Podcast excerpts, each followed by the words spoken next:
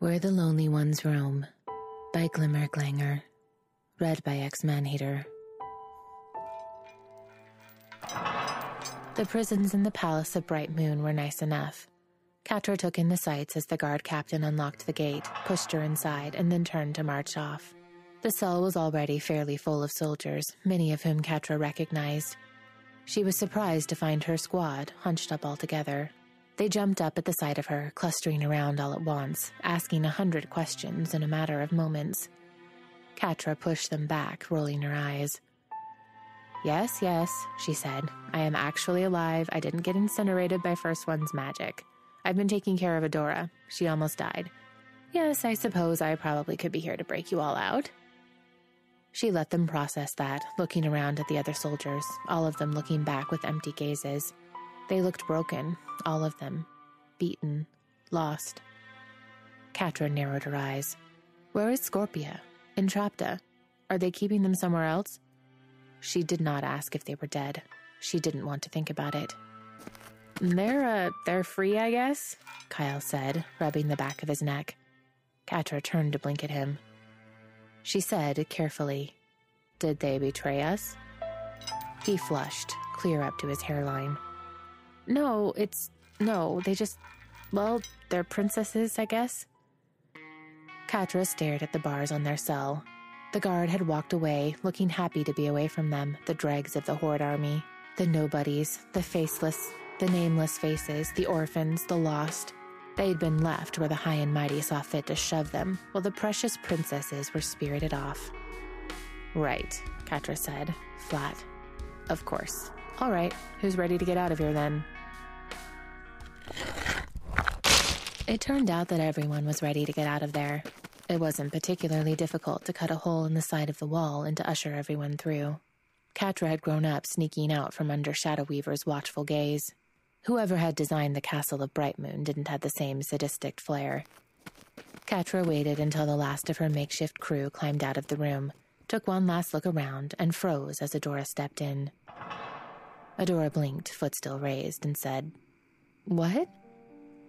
Catra grinned, forcing the expression. "We decided not to wait around for our trials," she said. I... what?" Adora repeated, as though she couldn't fathom what had happened. She didn't look well. She'd overdone it through the day. But that wasn't Catra's problem anymore. Adora was where she wanted to be. She was up and coherent. She could decide for herself what she was going to do next. "What? You can't leave." Catra arched an eyebrow, leaning against the side of the hole in the wall. "I think you'll find I can." I mean, I mean, you should stay." "Stay and be tried?" Embers kindled in Catra's chest, in the empty spaces where her rage belonged. How dare Adora ask her to stay? After everything, how dare? "So they can execute me? I don't think so, Adora." "No one is going to execute you."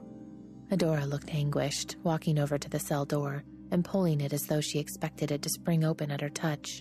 The bars rattled.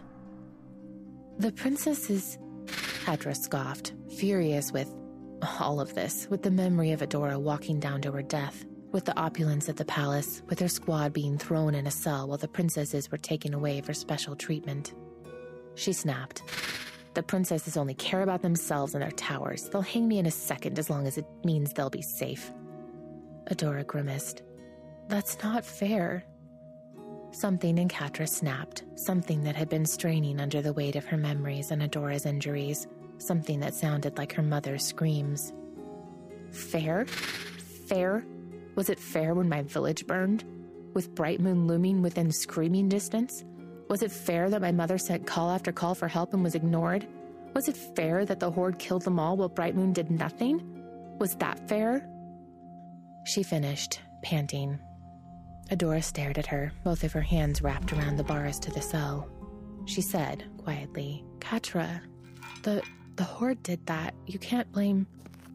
Catra came forward, stopping just short of slamming her hands on the bars.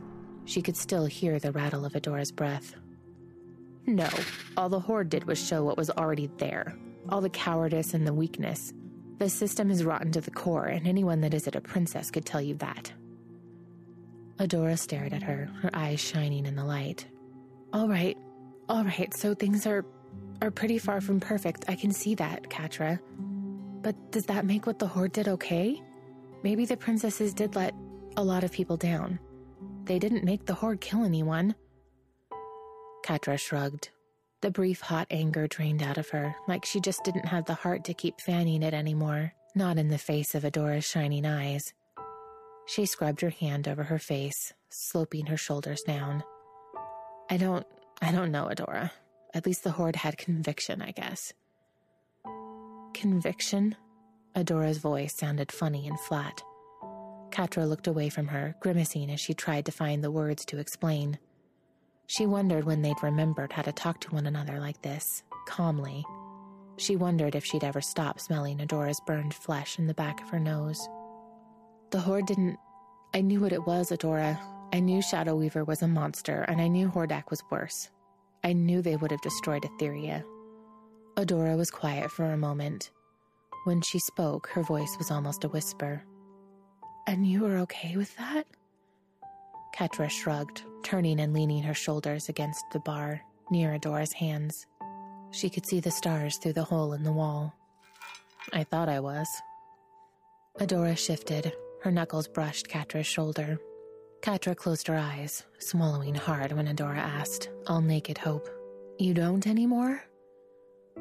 I don't know. It felt easy to tell the truth, with the bars between them. I thought, you were going to die, and I didn't want you to.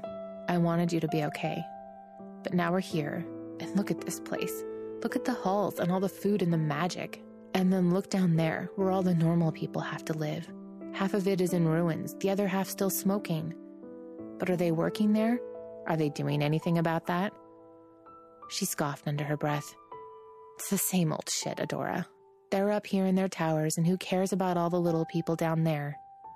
Her mother had screamed.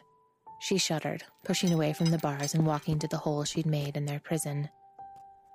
Well, I'm not a princess, and I won't stay in this tower and wait for them to look down their noses and decide what to do with me.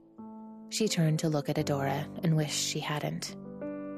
Adora was staring at her, misery in her expression and in her voice when she asked, "You're leaving?"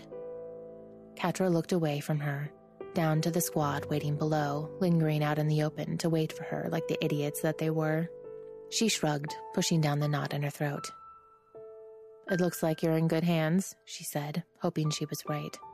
And I belong down there with the other little people. Bye, Adora. She jumped out of the window to the sound of Adora rattling the bars of the cell. The rest of the squad was gathered around on the ground when Catra dropped beside them. They looked small against the looming bulk of Bright Moon, small and scared and young. Their eyes shimmered in the pale light. They huddled together like animals, like children, frightened at whatever was going to come next.